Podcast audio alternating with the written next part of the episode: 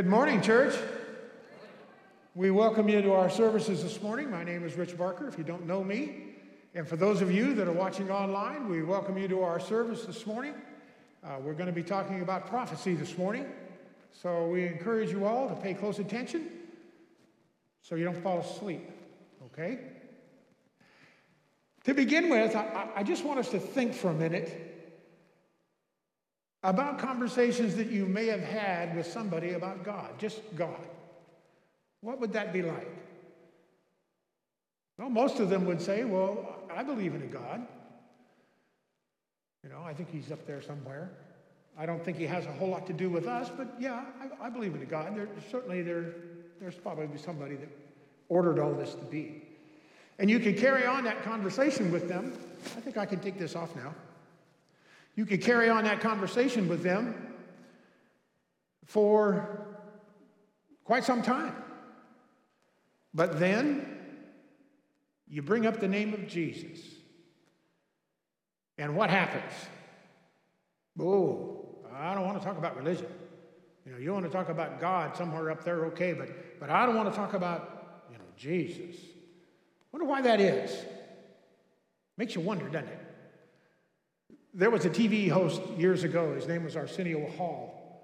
Maybe some of you have watched his program, but he had a thing on there that's, that went like this Things that make you go, hmm, yeah, I heard that. Things that make you go, huh. I've got some questions for you this morning that, that might make you do the same thing. Hmm. Why don't the names of Buddha, Mohammed, and Confucius, why don't they bring about the same results when you talk to someone about them? Everybody will talk to you about Confucius. We all name uh, his sayings. There's a great deal to do with uh, Muhammad and the Islam faith. Seems like you can talk about that with no problem at all. Uh, it's just amazing to me. Buddha, you know, we see Buddha's little effigies all over the place. And, you know, usually his belly that looks a lot like mine, but it's smooth and shiny because people keep rubbing his belly. But they don't offend anybody like the name of Jesus does. Why is that? Well, here's why. Only Jesus, being man, made himself out to be God. You get that? Only Jesus said, No one comes to the Father but through me. And that's kind of exclusive, and that kind of sets people on edge. Well, you know, there's, there's probably many ways to get to heaven. No, there's only one door. Now, I know that sounds exclusive, but it's not, it's inclusive. While it might be singular in its purpose, it is universal in its appeal. All who call upon the name of the Lord, he said. The promised Messiah, matter of fact, the word Christ, when we say Jesus Christ, it literally should be said, if you want to get the true meaning, Jesus the Messiah. It should be that uh, we, Messiah in the, in the Greek is, is translated as Christ. It's not his last name, it's his title. And yet, that title, that, that title, Messiah, is a unique, one of a kind thing. Can you say amen?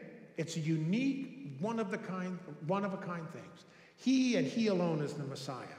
So, we need to ask ourselves if he claims to be the Messiah, by what credentials does he have that right to claim? What, what has happened in his life? What experience that he had? All of that. What gives him the credentials to say, I am the Messiah? Good point. So today I'm going to look at just one credential that will help you have an answer for the faith that lies within you. It's fulfilled prophecy. Jesus, the Messiah, was forecast in prophecy that he should come. so, in fact, he is the promised one. Jesus, the promised one, the Messiah. So, did Jesus ever say, pardon me, I have a frog in my throat. did he ever say that he was indeed the fulfillment of that Old Testament prophecy? Well, let's take a look at, at Luke 24, verse 27. This is what Jesus said. Beginning with Moses and with all the prophets, he explained to them the things concerning himself in all of the scriptures. Now, here the old scripture, Pastor is, is quick to remind us that when that verse is used, it's not talking about the New Testament, it's talking about the Old Testament. It's talking about the books of the, of the Old Testament, of the Septuagint, those books of Moses, the prophets, the Psalms, uh, all of that. So he went from there, beginning with Moses. So he started with Moses. What did Moses say about the Messiah? And then he went right on through up to date, explaining to them that he himself was the fulfillment of that scripture. That is an amazing thing. In Luke 24 44, now he said to them, These are my words which I spoke to you while I was with you, was still with you that all things which are written, all things which are written about me in the law of Moses and the prophets and the Psalms must be fulfilled. And he was referring to himself.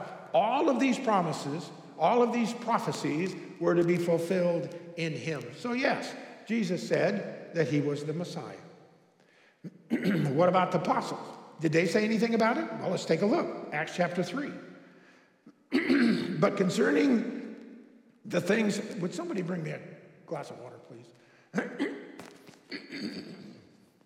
but the things which God previously announced by the mouths of all the prophets that he is Christ, that he, Christ, would suffer and fulfill this in this way. He would fulfill those scriptures.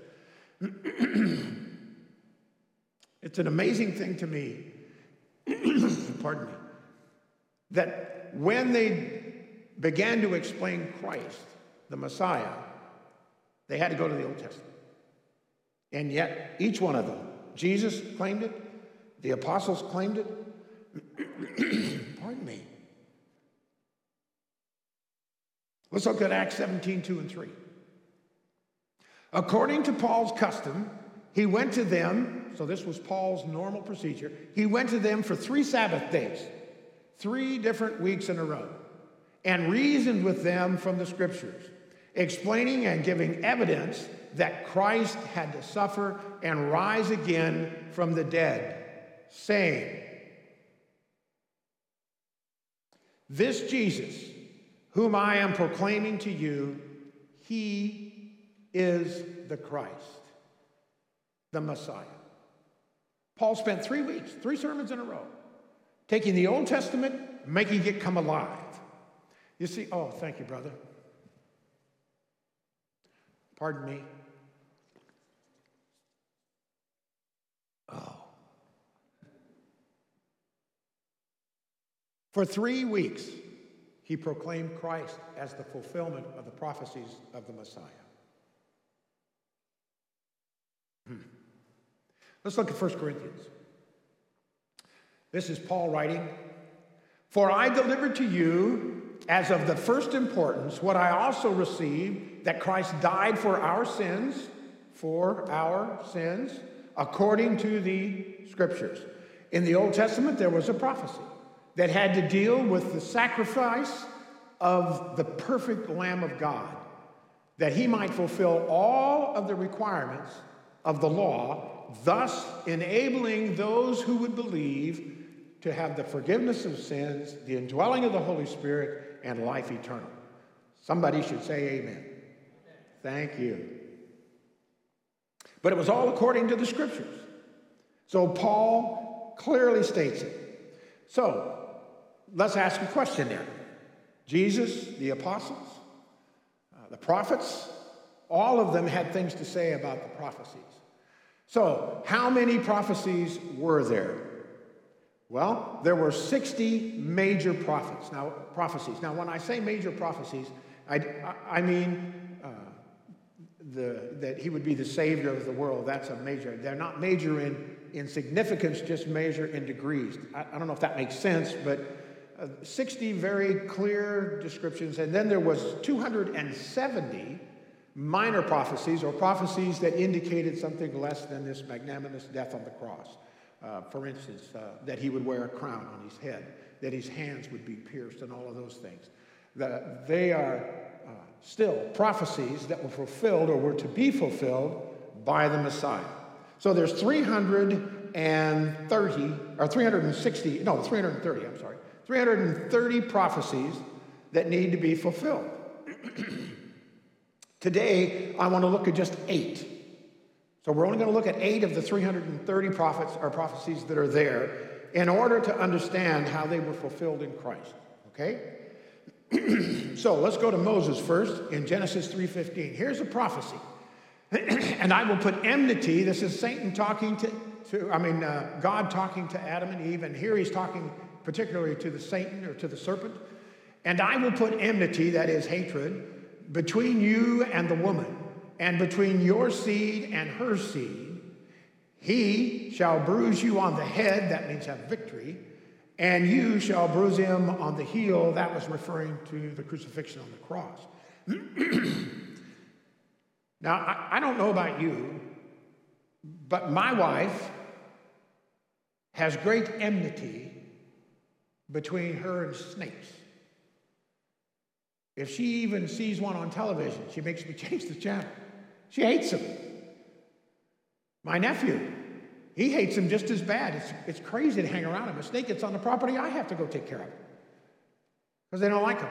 God put that enmity there between uh, her and Lucifer. The seed. We're going to come to that in just a moment. But that's, that's a prophecy that began right in the garden, right after the fall. Now, here, he says, between your seed, that is uh, the evil one, and her seed. So it was prophesied that there would be someone who would be born without needing a man to give it birth or to give it life. Only one, the Messiah alone, was to come and fulfill that single prophecy. Not one other being on the face of the earth, because every other person born on the earth from that time to this is of the seed of man, save the Messiah. Amen? That's a pretty powerful passage of scripture, folks. It eliminates everybody but the Messiah. Number two, Isaiah 7 14. Therefore, the Lord Himself will give you a sign. So, the Lord's going to give us a sign. Behold, a virgin will be with child and bear a son, and she will call his name Emmanuel. Quick test. What does Emmanuel mean? God with us. Can you begin to see the formation going on here? The Messiah will be God with us, and he shall be born of a virgin. And of course, we see the Christmas story, we hear it every year, even by the, the Peanuts group. We know that he was born of a virgin. Amazing, amazing thing. The only one ever to have that happen. All right, let's go to, to Micah chapter 2, or chapter 5, verse 2. And you, Bethlehem, land of Judah, are by no means the least among the leaders of Judah, for out of you shall come forth a ruler who will shepherd my people Israel. Talking about the Messiah. He's going to come from the city of Bethlehem. Little, lonely, out of the way Bethlehem was chosen way beforehand to be the place of the birth of the Messiah. Begins to narrow it down some. First, he would be born of a virgin. Second, he would be born in Bethlehem. Third, Isaiah 53 3. He was despised and forsaken. Amen? Was he forsaken? Who was he forsaken by? Everybody, including his apostles. They too, are disciples, they too fell away and went and hid. We heard a sermon just a couple of weeks ago from Pastor about Peter's denial. But they were, he was despised and forsaken, a man of sorrows and acquainted with grief, like one from whom men hide their faces. He was despised and will, and, and we need not esteem him. And lo and behold, that was the truth. The more, the, the closer he came to the crucifixion, the more those that he came to give life to rejected him. It was the Gentiles and some original Jewish men that embraced him as the Messiah. But most turned against him. They wanted to be there when he did miracles. They liked all that stuff. They went there for the food or they went there for the miracles. It was like a, a movie or a show or something you would go to to see a great act happen and take place there. But indeed, he was despised. Hmm. Fourthly, or fifthly, Isaiah 53. Oh, that is 53 5. Sorry. Uh, sixth, Isaiah 53 12. Let's have that one. Because he poured out himself unto death and was numbered with the transgressors, yet he himself bore the sins for many and interceded even for the transgressors. There is a mouthful here. This prophecy said, first of all, he was going to pour himself out. He gave himself. He, lift, he left heaven, abolishing, or not abolishing, but giving up all of his power that was there to, to glorify him. He emptied himself, he poured himself out, even to the point of death, and then was numbered with transgressors. Well, when they hung him on the cross, they hung him in the company of thieves and murderers. So he, that prophecy talks about who he, hung, who he hung with. He bore the sins of many. He bore the sins of everybody. On the cross, Jesus took the judgment of sin and applied it to himself. He took that which was mandated by the law that for the forgiveness of sin there must be the shedding of blood. Jesus, the Messiah, shed his blood on the cross. And yet he himself bore the sins of many and interceded. Do you know what he's doing right now at the right hand of the Father? Someone tell me what is he doing? He's interceding for you right now. And heaven itself the Father standing there next to the Son or sitting on his throne, and Jesus intercedes for you right now. Can you say amen? That's a good thing, folks. That's a prophecy fulfilled in the Messiah, the King of Kings, the Lord of Lords, Jesus Christ Himself bears our transgressions and intercedes for us. What a trip. Somebody should say amen. All right. Let's go to Zechariah. 11 12. I said to them, If it is good in your sight to give me my wages, but if not, then never mind. So they weighed out 30 shekels of silver as my wages. Who's that talking about? What's his name? Judas. One of his own went now, now listen, I have heard all kinds of sermons about Judas had good intentions and just bad actions. No, Satan had entered him. He had no good intention at all. He deliberately went to the Pharisees, the Sadducees, the religious leaders of his day, and made a, a deal for 30 pieces of silver to turn Jesus in, to tell them where he was that they might go. And then he went with them and to identify who the Messiah was, he said, It's the man whom I go and kiss with a kiss. With a kiss, he condemned Jesus. That's a powerful prophecy.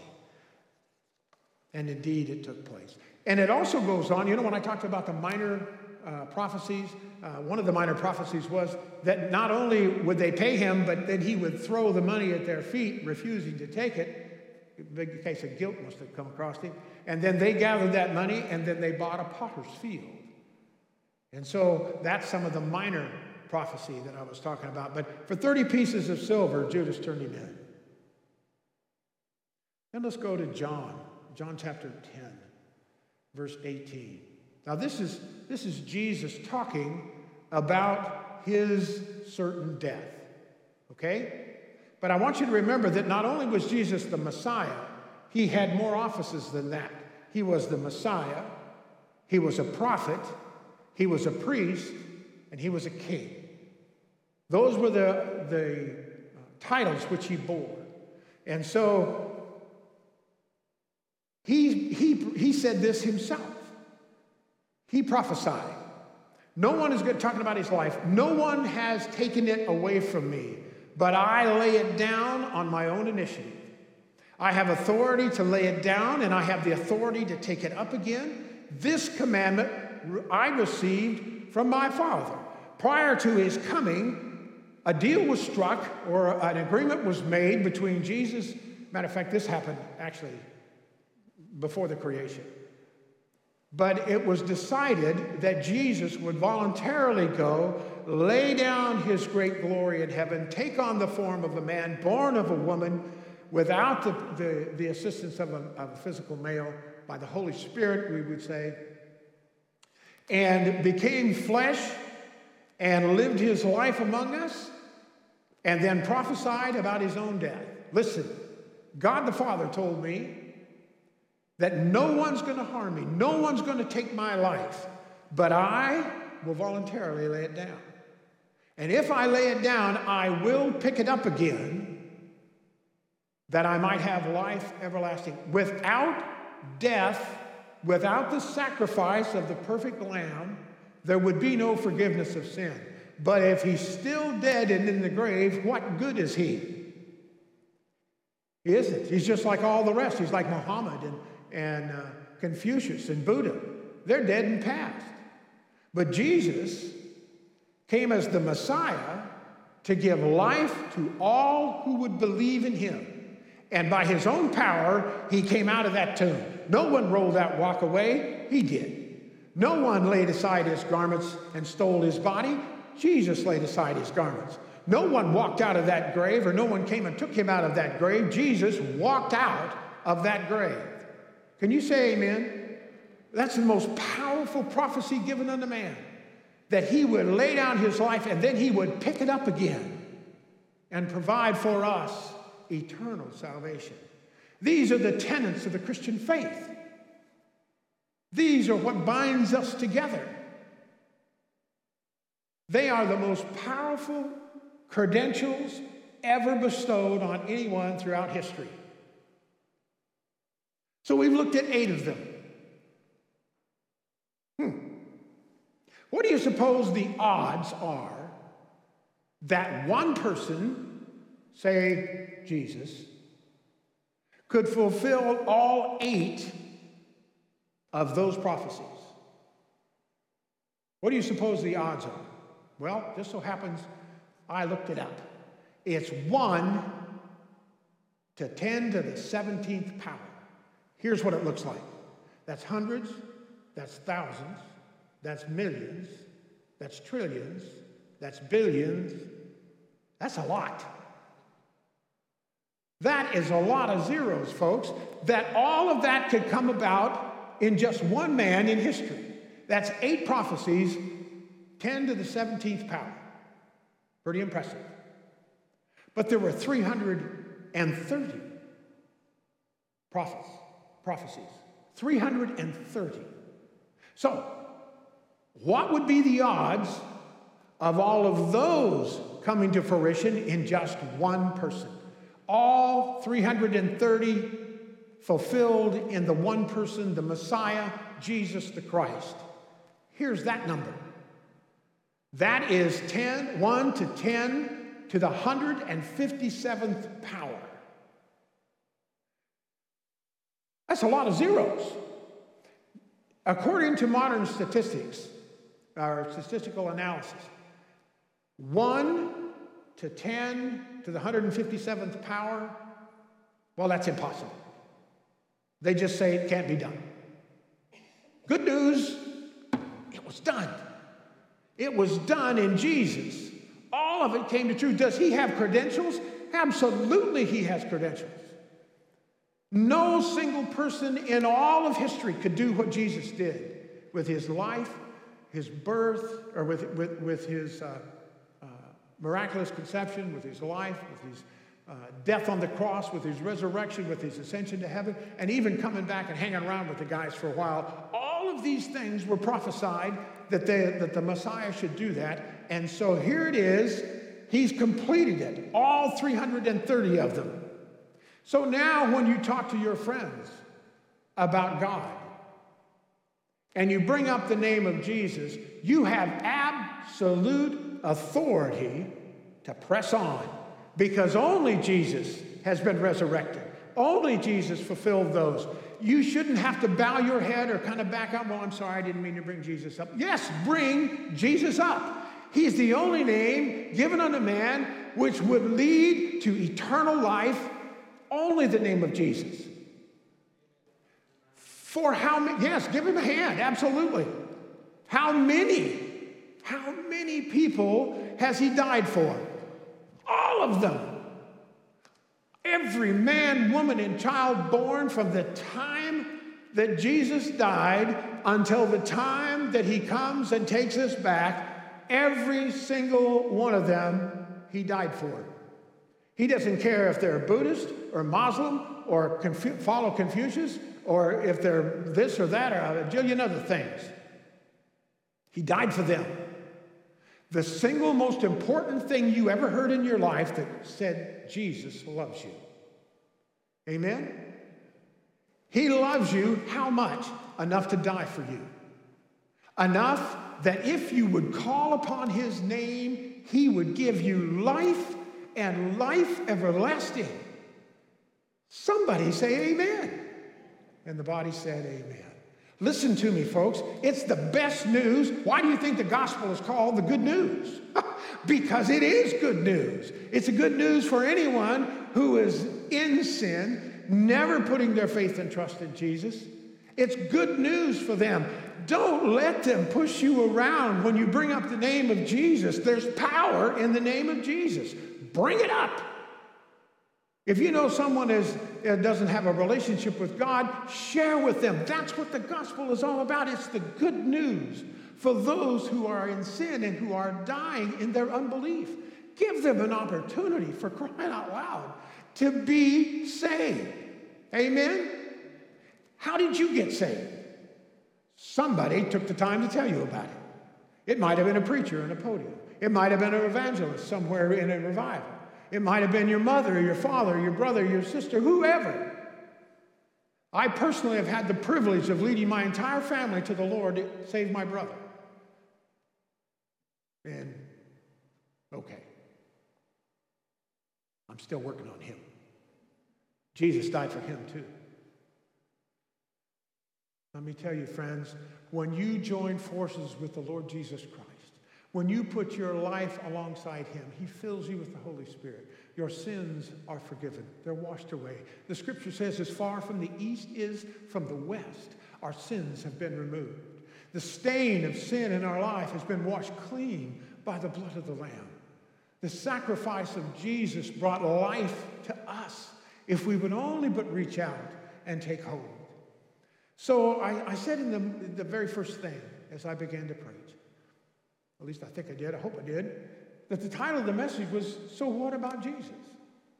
Well, what about Jesus? What is Jesus to you? Who is he to you? Is he just simply a good man? Maybe even a prophet, lived a good life, started his own religion? He is that and much, much more. He is the Savior of the world. Is He your Savior? Is He? Do you have the absolute confidence, and you at home, if you have the absolute confidence that if you were to die right now, beep, gone, that the very next thing you would see would be the open arms of Jesus Christ welcome you into his presence.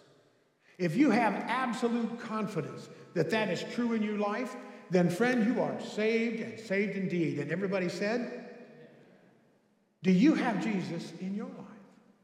Has he washed you with the blood of the Lamb? His own blood to make you whole.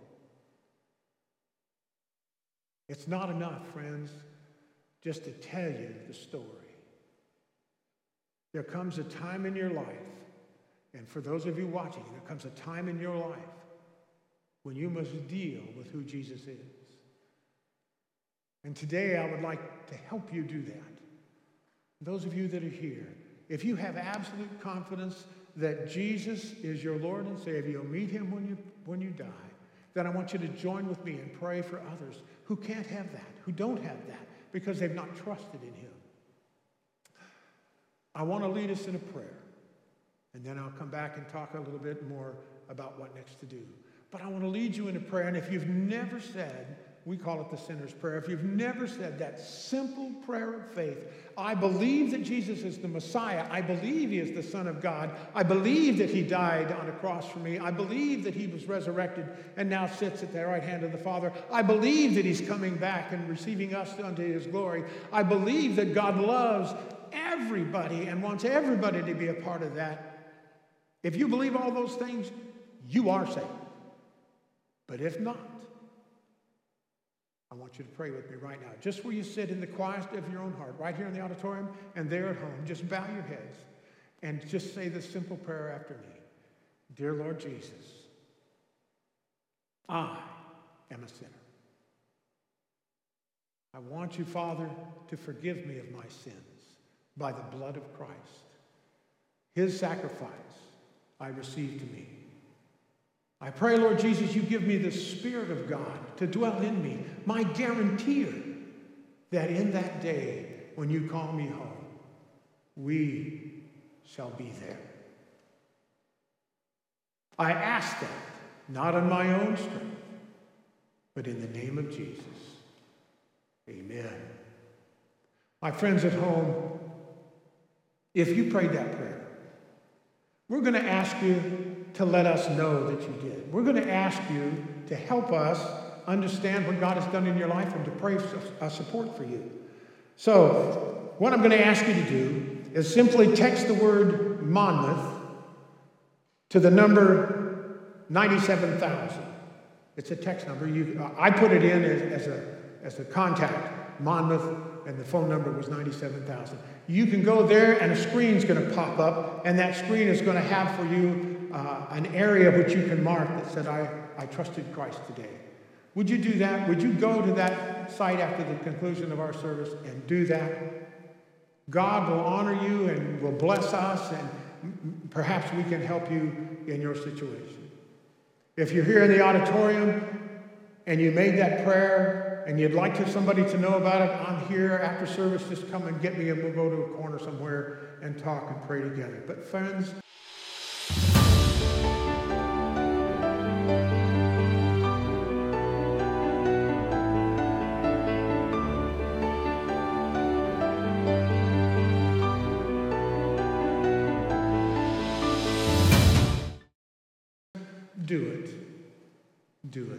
For God is worthy of your trust.